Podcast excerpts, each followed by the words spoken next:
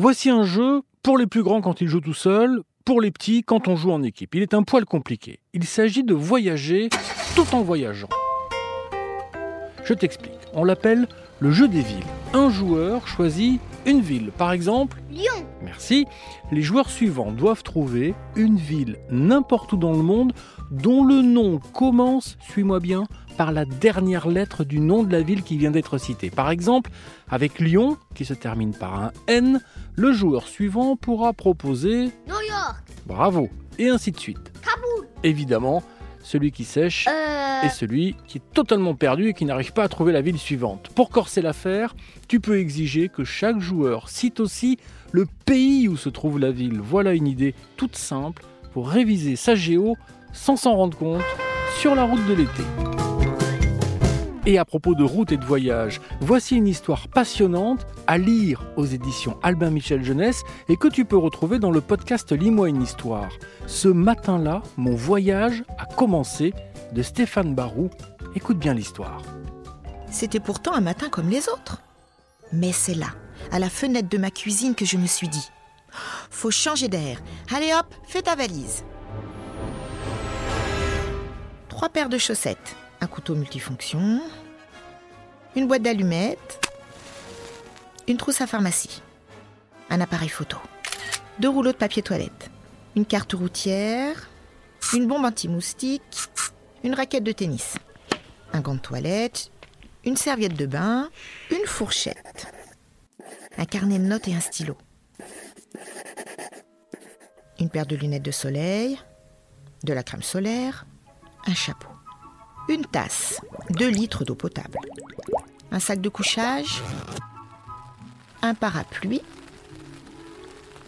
un fusil pour me protéger des ours, une tente, un savon, un téléphone, une lampe de poche, un réveil matin, un pull d'hiver, un maillot de bain, trois slips, des moufles, une écharpe en laine, une moustiquaire, deux pantalons, une corde, un peigne, des palmes, du dentifrice et une brosse à dents.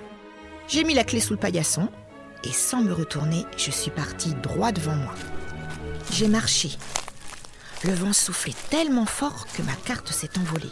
L'océan noir comme un corbeau secouait les bateaux dans tous les sens. J'ai pris une photo. J'ai marché. Je me suis arrêtée sous un arbre pour demander mon chemin. L'homme qui s'abritait là m'a questionnée. « Vous allez où ?» J'ai répondu. « Par là !» Il m'a dit. « Alors, vous êtes sur le bon chemin. » On a partagé un melon et je lui ai donné ma tente. Impossible de remettre la main sur mon appareil photo. J'ai marché dans une forêt sombre, longée par une rivière. J'ai vu un ours incroyablement grand. Sans aucun doute, le roi des ours. J'ai sorti mon fusil. Il m'a regardé. Je me suis assis. Je l'ai regardé longtemps. Et je suis partie en oubliant mon fusil au bord de l'eau. J'ai marché. Dans un village baigné de soleil, j'ai échangé mon réveil, mon téléphone et ma trousse à pharmacie contre une grappe de raisin. C'était une belle journée qui commençait. J'ai marché. J'ai vu des villes gigantesques, éclairées de mille feux. J'ai donné mes lunettes de soleil. J'ai laissé mon parapluie sur un banc dans un parc. J'ai marché. J'ai échangé mon gros sac contre un plus petit et je me suis sentie plus léger. Ce jour-là, j'ai marché d'un bon pas. J'ai donné ma moustiquaire à un pêcheur pour qu'il répare les trous dans son filet. C'était un matin comme les autres. J'ai fait un pas. Je me suis arrêtée. J'ai regardé devant moi et je me suis dit « J'ai beaucoup marché, du sud au nord et de l'est à l'ouest. Peut-être est-il temps de rentrer. » Alors, je suis rentrée. Tout était à sa place, rien n'avait bougé. J'ai vendu ma voiture et acheté un vélo. J'ai raconté mon voyage à mes voisines, mes voisins. J'ai trouvé des graines au fond de mon sac. On les a plantées et regardées pousser en discutant. Tranquillement, la terre a tourné sur elle-même et le soleil s'est couché. C'est un matin comme les autres. Je me lève. Les oiseaux se mettent à chanter. Les liserons belles de jour et les roses d'Inde répandent dans l'air leur parfum sucré. C'est une belle journée qui commence. Ce matin-là, mon voyage a commencé.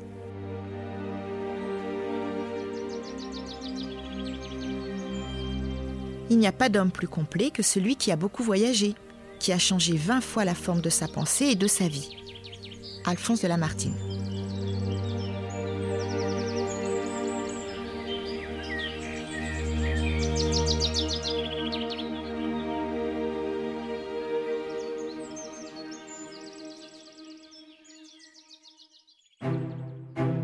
Ainsi se termine « Ce matin-là, mon voyage a commencé » de Stéphane Barou et publié aux éditions Albin Michel Jeunesse.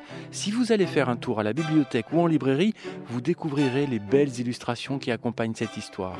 Vous pouvez retrouver ce podcast et tous les podcasts R T L sur l'application R T L et vos plateformes favorites. À bientôt pour une nouvelle histoire.